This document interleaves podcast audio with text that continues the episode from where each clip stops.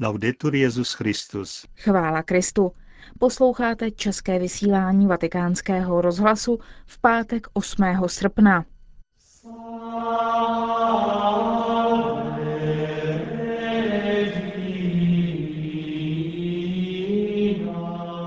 Zprávy vatikánského rozhlasu a stejně jako každý pátek promluva otce kardinála Tomáše Špidlíka. To uslyšíte v dnešním vysílání. Hezký poslech.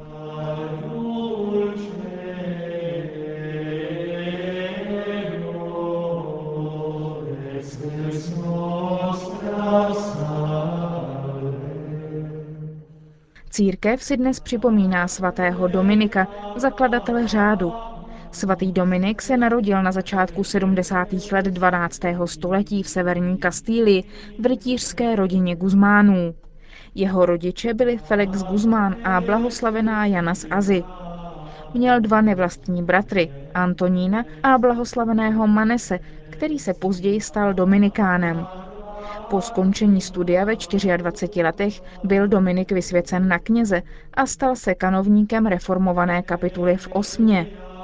Zde se věnoval službě Bohu především chorovou modlitbou a životem podle řehole svatého Augustina.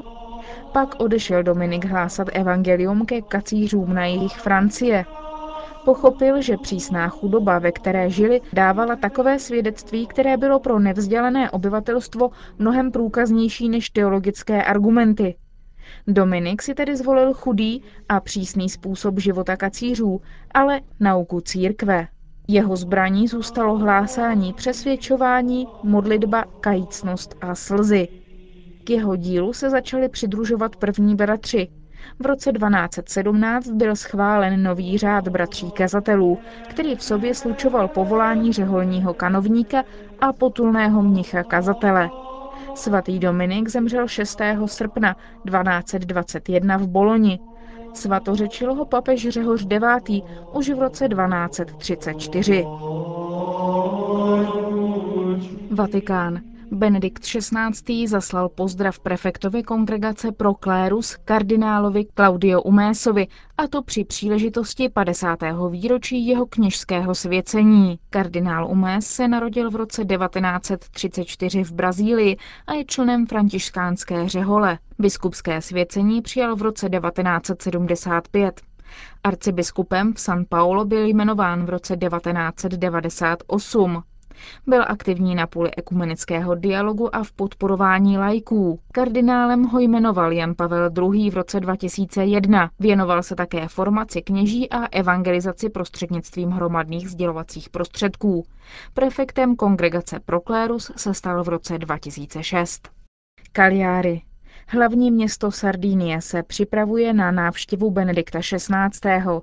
Ten je v těchto dnech na dovolené v Brixenu. Odtud se do Castel Gandolfa vrátí už v pondělí. Pastorační návštěva v Kaliári ho čeká za měsíc. Svatého otce tu čeká setkání s kněžími a seminaristy nebo s akademickou obcí Teologické fakulty. Už dva dny před slavností na nebevzetí Pany Marie začne program akcí, které předcházejí návštěvě svatého otce. V diecézním muzeu bude zahájena výstava vztahující se ke svatému Augustinovi. V archeologickém muzeu bude výstava o počátcích křesťanství na Sardínii. K vidění na ní budou i obrazy svatého Lucifera, biskupa Kaliáry ze třetího století. Na návštěvu svatého otce se samozřejmě budou sardinští věřící připravovat také společnými modlitbami. Benedikt XVI. přiletí do Kaliáry 7. září v 9.30. Dopoledne tu bude sloužit mši svatou a odpoledne ho čeká setkání s mladými. Konec zpráv.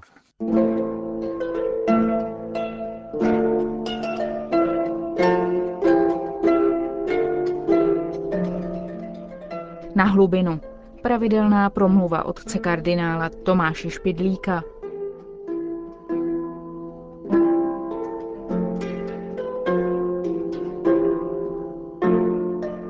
Musíme se snažit hledat hlubší smysl, zdůrazňoval profesor žákům, když je učil rozbírat básně.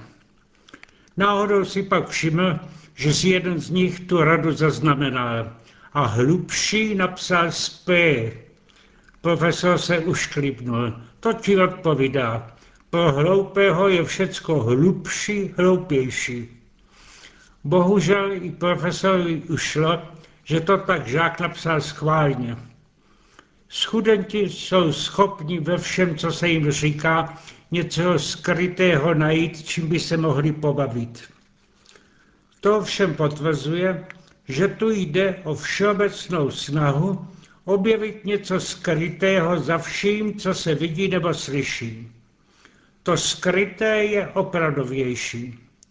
A vážným lidem, kteří jsou v tom mistři, říkáme, že jsou moudří.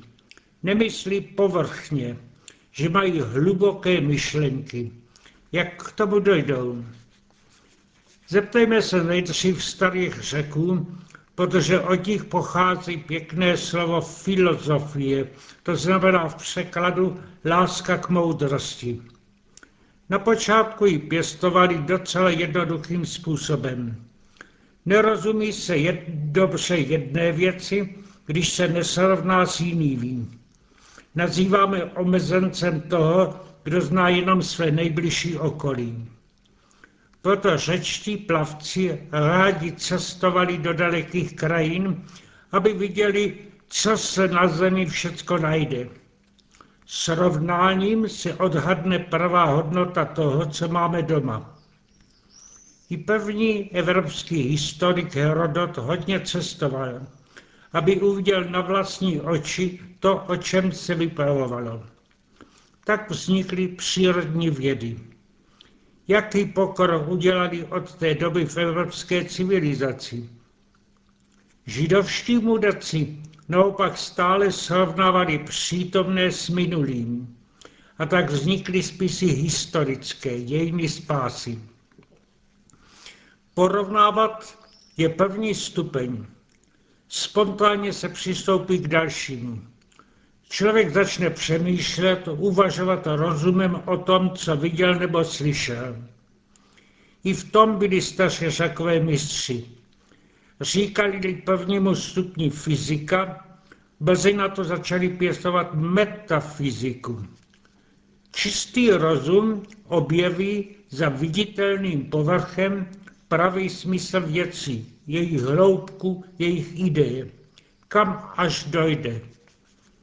Platón je přesvědčen, že je schopen tak dojít až k Bohu, který je čistá idea všeho, co existuje. Proto definoval pravou filozofii jako pozdvižení myslí k Bohu. Není divu, že se tato úvaha líbila křesťanům. Proto v tom smyslu ji také vysvětlovali výjev z Evangelia, kde Kristus volal zajeď na hlubinu a spuste své sítě klovů. I tam byl smysl na napomenutí docela fyzický. V pozdní hodinu už se ryby nechytí, ale apoštolové je chytili. Pochopili, že tu stal div, zásah Boží. Církevní otcové začali scénu vysvětlovat symbolicky. V řecké tradici jako hledání pravdy a smyslu všech věcí stvořených věcí. To je skryto v hloubce. Musíme tedy, jak tvrdili filozofové, o všem, co vidíme, přemýšlet. Kam až dojdeme? Až k samému Bohu?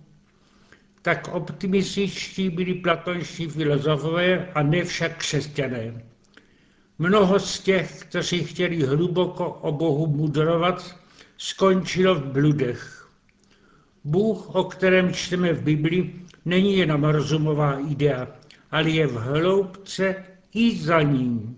Bydlí v nedostupném světle. Jeho tajemství je skryté nejenom lidskému rozumu, ale i andělskému. Musíme tedy udělat podobnou zkušenost jako apoštolové přilovení ryb. Musí tu zasáhnout zvláštní boží pomoc, kterému říkáme zjevení. Nejhlubší smysl světa tedy neobjevíme sami, někdo jiný nám jej musí povědět. Musíme slyšet slovo Boží. Kdo nám je řekne?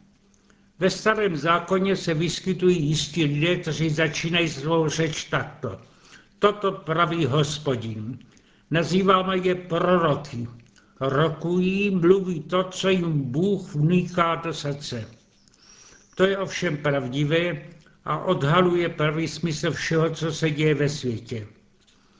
Jsou to jenom oni, nebo to dovedou odhalit i jiní? Kdy vlastně začali a proč je jich tolik ve starém zákoně? Tu otázku si položil v prvních křesťanských dobách už Origenes. Odpovídá na ní takto. Adam v ráji nepotřeboval proroky. Měl čisté srdce a slyšel v něm boží hlas. Bylo jako čistý pramen, z kterého příští čistá voda a v ní se odráží čisté nebe. Hříchem se bohužel tento praven znečistil a i nebeská báň se zahalila mraky. Milosrdný Bůh však nenechá lidi na pospas těmto temnotám. Osvítí smysl některých vyvolených lidí. Ti pak se stali vidoucími, tak jak byl Adam v ráji, a byli povoláni k tomu, aby zvěstovali ostatním, co viděli. Mnozí z nich to i napsali. Tak vzniklo písmo svaté, obsahující Boží slovo. Otázka naší doby zní, jsou proroci i dnes? Stačí písmo k tomu, abychom pochopili všecku pravdu? Byli a jsou někteří přehnaní tradicionalisté, kteří už nic nového nečekají v božím zjevení. My naopak věříme, že prorocký dar doposud existuje v církvi. Dostávají osvícení boží ti, kdo jsou povoláni k učitelskému úřadu. V širším smyslu však mají prorockou schopnost všichni věřící, a to podle stupně čistoty srdce. Nový zákon začíná krásným příslibem pro všecky. Blahoslovení čistého srdce, protože budou vidět Boha. Je nám tedy dáno hlubší poznání, než je vědecké a metafyzické, poznání duchovní. A jeho základem je čistota srdce a láska. To vidí Boha a lidi a celý vesmír ve zvláštní světle, prohlédne hlubiny skutečnosti. V základech světa je totiž láska Boží, Bůh sám. Proto definují křesťanskou filozofii, kontemplaci jako vidění Boha ve všech věcech. Není určena jenom pro řeholníky, kteří jsou členy tzv. kontemplativních řádů. Mohou a mají k ní dospět všichni křesťané, aby viděli, že je celý svět krásný, že nebesa vypraví boží chválu a obloha, že zvěstuje dílo jeho rukou. Ilustruje toto vidění pověstný cařihradský chrám boží moudrosti Hagia Sofia. Kdo se tam postaví do středu, nevidí okna, jsou skryta pod zařímsami, ale celý chrám se svou harmonickou kopulí znázorňující vesmír, je naplněn světlem, symbolem boží moudrosti. Ta dává smysl všemu. Můžeme si přitom připomenout i scénu ze životopisu našeho slovanského věrozvěsta svatého Cyrila, který se v mládí ve snu zasnoubil z boží moudrosti a stal se pak základem naší slovetnosti. To nás uspůsobuje, abychom po takovém vnitřním vidění v hloubce srdce i my toužili a pak jazykem rodným Boží chválu pěli a život si na všetky věky zachovali.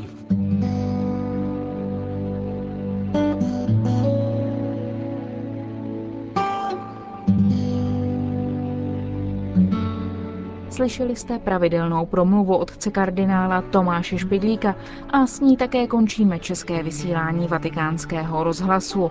Chvála Kristu. Laudetur Jezus Christus.